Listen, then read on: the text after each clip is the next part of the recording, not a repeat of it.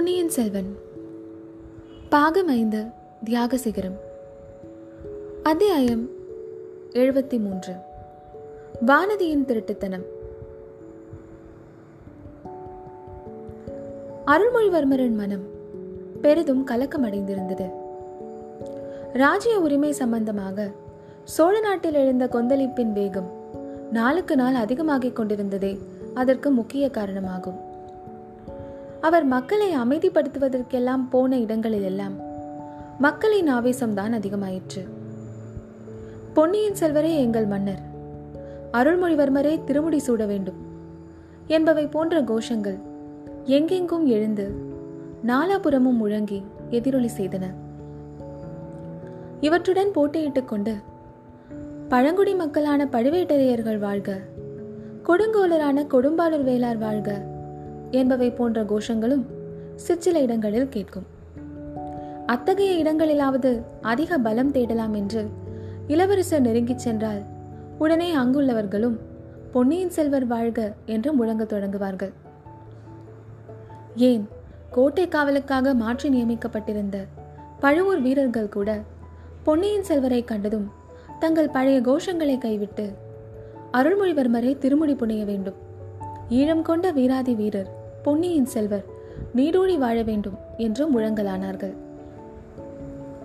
இவ்வாறு தம்முடைய முயற்சி பொதுமக்களிடையிலும் போர் வீரர்களிடத்திலும் வெற்றி பெறாமல் போனது மட்டுமன்றி தம் கருத்துக்கு மாறான சூழ்நிலை பலப்பட்டு வருவதைக் கண்டு பொன்னியின் செல்வர் சங்கடமடைந்தார்.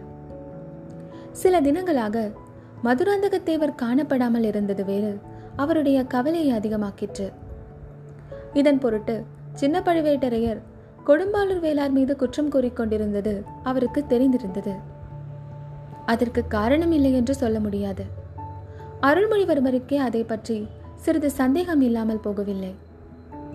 தமக்கு பட்டம் சூட்டிவிட வேண்டும் என்று கொடும்பாளூர் வேளார் திருக்கோவலூர் மலையமான் ஆகியவர்கள் உறுதி கொண்டிருந்தார்கள். அவர்களுடன் முதன் மந்திரி அனிருத்தரும் கலந்து சதி செய்வதைப் போல தோன்றியது. இவர்கள் எல்லோரும் சேர்ந்துதான் மதுராந்தகத்தேவரே எங்கேனும் மறைத்து வைத்து விட்டார்களோ என்னமோ? அல்லது ஒருவேளை மதுராந்தகத்தேவரின் உயிருக்கே அபாயம் விளைவித்து விட்டார்களோ? அவருடைய அருமை தமையனாரான ஆதித்த கரிகாலரின் மரணத்திற்கு பழுவேட்டரையர்களும் சம்பவரையர்களுமே பொறுப்பாளிகள் என்று வேளாரும் மலையமானும் கருதினார்கள். அதற்கு பழிக்கு பழி வாங்குவதாக எண்ணிக்கொண்டு மதுராந்தகருக்கு ஏதேனும் தீங்கு செய்து விட்டார்களோ? ஆஹா! இவர்களுக்கு என்ன? யோசனையின்றி ஏதோ செய்து விடுகிறார்கள். கடைசியாக பழி எல்லாம் தம் தலையில் அல்லவா சார்ந்துவிடும் இன்றைக்கு சோழ நாட்டு மக்கள் இவர் பெயரை கூறி வாழ்த்துகிறார்கள். இவரை சிங்காதனம் ஏற வேண்டும் என்று வற்புறுத்துகிறார்கள். பொதுஜனங்களின் மனம் இப்படியே என்றும் இருக்குமா? மக்களின் உள்ளம் அடிக்கடி சலிக்கும் இயல்புடையதல்லவா? இதே ஜனங்கள் நாளைக்கு இவர் பேரிலேயே பழி கூறினாலும் கூறுவார்கள். சிங்காதனம் ஏறுவதற்காக சித்தப்பன் மதுராந்தகனை கொலை செய்வித்த பாதகன் என்று சொன்னாலும் சொல்வார்கள். ஏன்? கடம்பூர் மாளிகையில் ஆதித்த கரிகாலன் இறந்ததற்கு கூட தம் பேரில் பழி சுமத்தினாலும் சுமத்துவார்கள். தெய்வமே இத்தகைய பயங்கரமான பழிகளை சுமப்பதற்காகவா என்னை காவேரியில் மூழ்கிச் சாகாமல் மந்தாகினி தேவி காப்பாற்றினாள்? இன்று தெய்வமாக இருக்கும் அந்த பெண்ணரசிதான். இந்த இக்கட்டான நிலையிலிருந்து என்னை காப்பாற்ற வேண்டும். வாழ்க்கையில் ஒருவன் அடையக்கூடிய அபகீர்த்திகளில் மிக அபகீர்த்தி என்னை சாராமல் தடுத்து அருள் புரிய வேண்டும். ஈடநாட்டு ராஜவம்சத்தில் நெருங்கிய உறவினர் ஒருவரையொருவர் கொன்றுவிட்டு சிங்காதனம் ஏறிய வரலாறுகள் அருள்மொழிவர்மனின் உள்ளத்தில் பதிந்திருந்தன. ஆகையால் அம்மாதிரியான இழிவை தரும் அபகீர்த்தி தன்னையும் அடையலாம் என்ற எண்ணமே அவருக்கு சகிக்க முடியாத வேதனையை உண்டாக்கிற்று.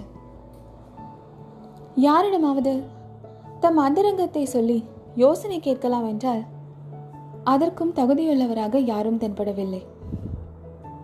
அவரை சுற்றியுள்ளவர்கள் அனைவருமே அவருக்கு விரோதமாக சதி செய்கிறார்கள் என்று தோன்றியது. அவர்களில் சிலர் உண்மையாகவே அவரிடம் விரோத பாவம் கொண்டிருந்தார்கள். மற்றும் சிலர் அவருக்கு நன்மை செய்வதாக எண்ணிக்கொண்டு பயங்கரமான பழியை அவர் தலையில் சுமத்தி விடுவதற்கு பிரயத்தனம் செய்து கொண்டிருந்தார்கள். இந்த நிலைமையில் யாரை நம்புவது? தம் அந்தரங்கத்தை யாரிடம் வெளியிட்டு ஆலோசனை கேட்பது என்று அவரால் நிர்ணயம் செய்ய முடியவில்லை. ஏன்? அவரிடம் இணையில்லாத அன்பு கொண்டவரும் அவருடைய பக்திக்குரியவருமான தமக்கை குந்தவை பிராட்டியிடம் கூட அவருக்கு நம்பிக்கை கொண்டு விட்டது. அவரும் தனக்கு தெரியாமல் ஏதோ காரியம் செய்து கொண்டிருப்பதாக தோன்றியது. ஏன்? அவருடைய உயிருக்குயிரான வானதி கூட அல்லவா? அவருக்கு தெரியாமல் எதையோ மறைத்து வைக்க பார்க்கிறார். திருட்டுத்தனமாக எங்கேயோ போய்விட்டு மர்மமான முகபாவத்துடன் திரும்பி வருகிறாள் வேறு எதை பொறுத்தாலும் பொறுக்கலாம். வானதியின் மர்மமான நடத்தையை இனி பொறுக்க முடியாது என்று அருள்மொழிவர்மர் தீர்மானித்தார். வானதி சுற்றுமுற்றும் பார்த்து கொண்டு எங்கேயோ தனியாக புறப்பட்டு போவதை அவர் கவனித்தார். உடனே அவளை அறியாமல் பின்தொடர்ந்து செல்லலானார்.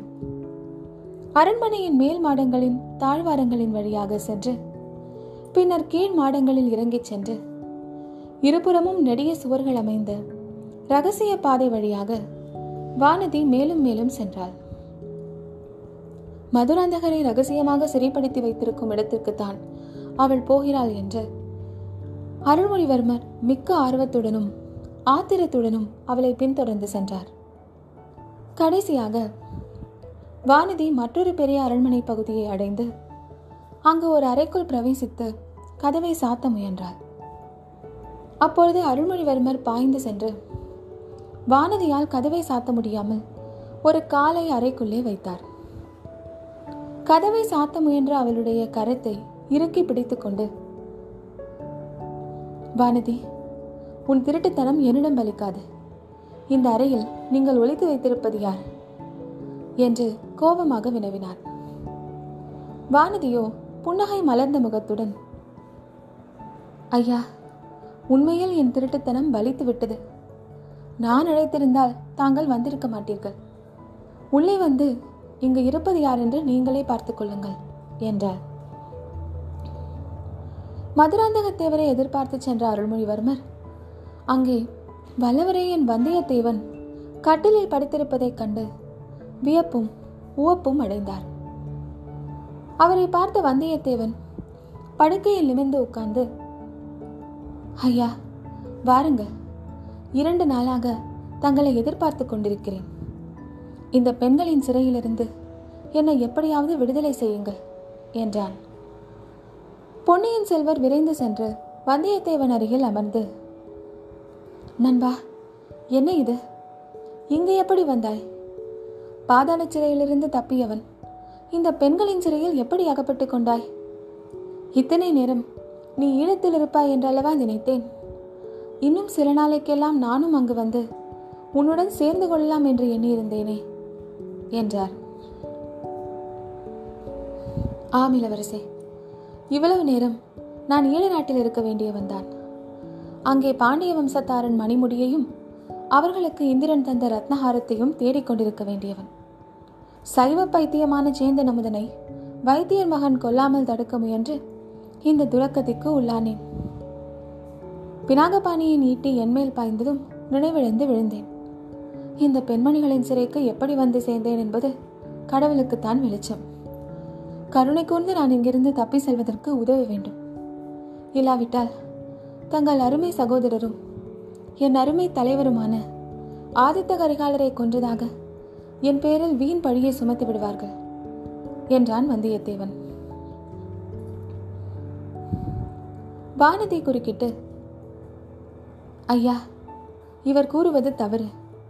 இவர் தப்பி ஓடிப்போனால்தான் அத்தகைய பழி இவர் மீது ஏற்படும். உண்மை வெளியாகும் வரையில் இவர் இங்கேயே ரகசியமாக இருக்க வேண்டும். இதுதான் தங்கள் திருத்தமக்கையின் விருப்பம் என்றாள். இவள் கூறுவதிலும் உண்மை இருக்கிறது. நீ தப்பி ஓட முயன்றால்தான் அந்த பழி உனக்கு ஏற்படும். என்னை கூட அது பிடிக்கலாம். அதைவிட உண்மையில் நடந்ததை உலகமறிய நிரூபிப்பதுதான் நல்லது. முதலில் என்னிடம் சொல். கடம்பூரில் நடந்ததையெல்லாம் விவரமாக சொல் என்றார் பொன்னியின் செல்வர். வந்தியத்தேவனும் தான் அறிந்தபடி நடந்ததையெல்லாம் கூறினான். எல்லாவற்றையும் கேட்ட பிறகும் ஆதித்த கரிகாலரின் மரணம் எப்படி நேர்ந்தது என்பதை இளவரசரால் நிர்ணயிக்க முடியவில்லை.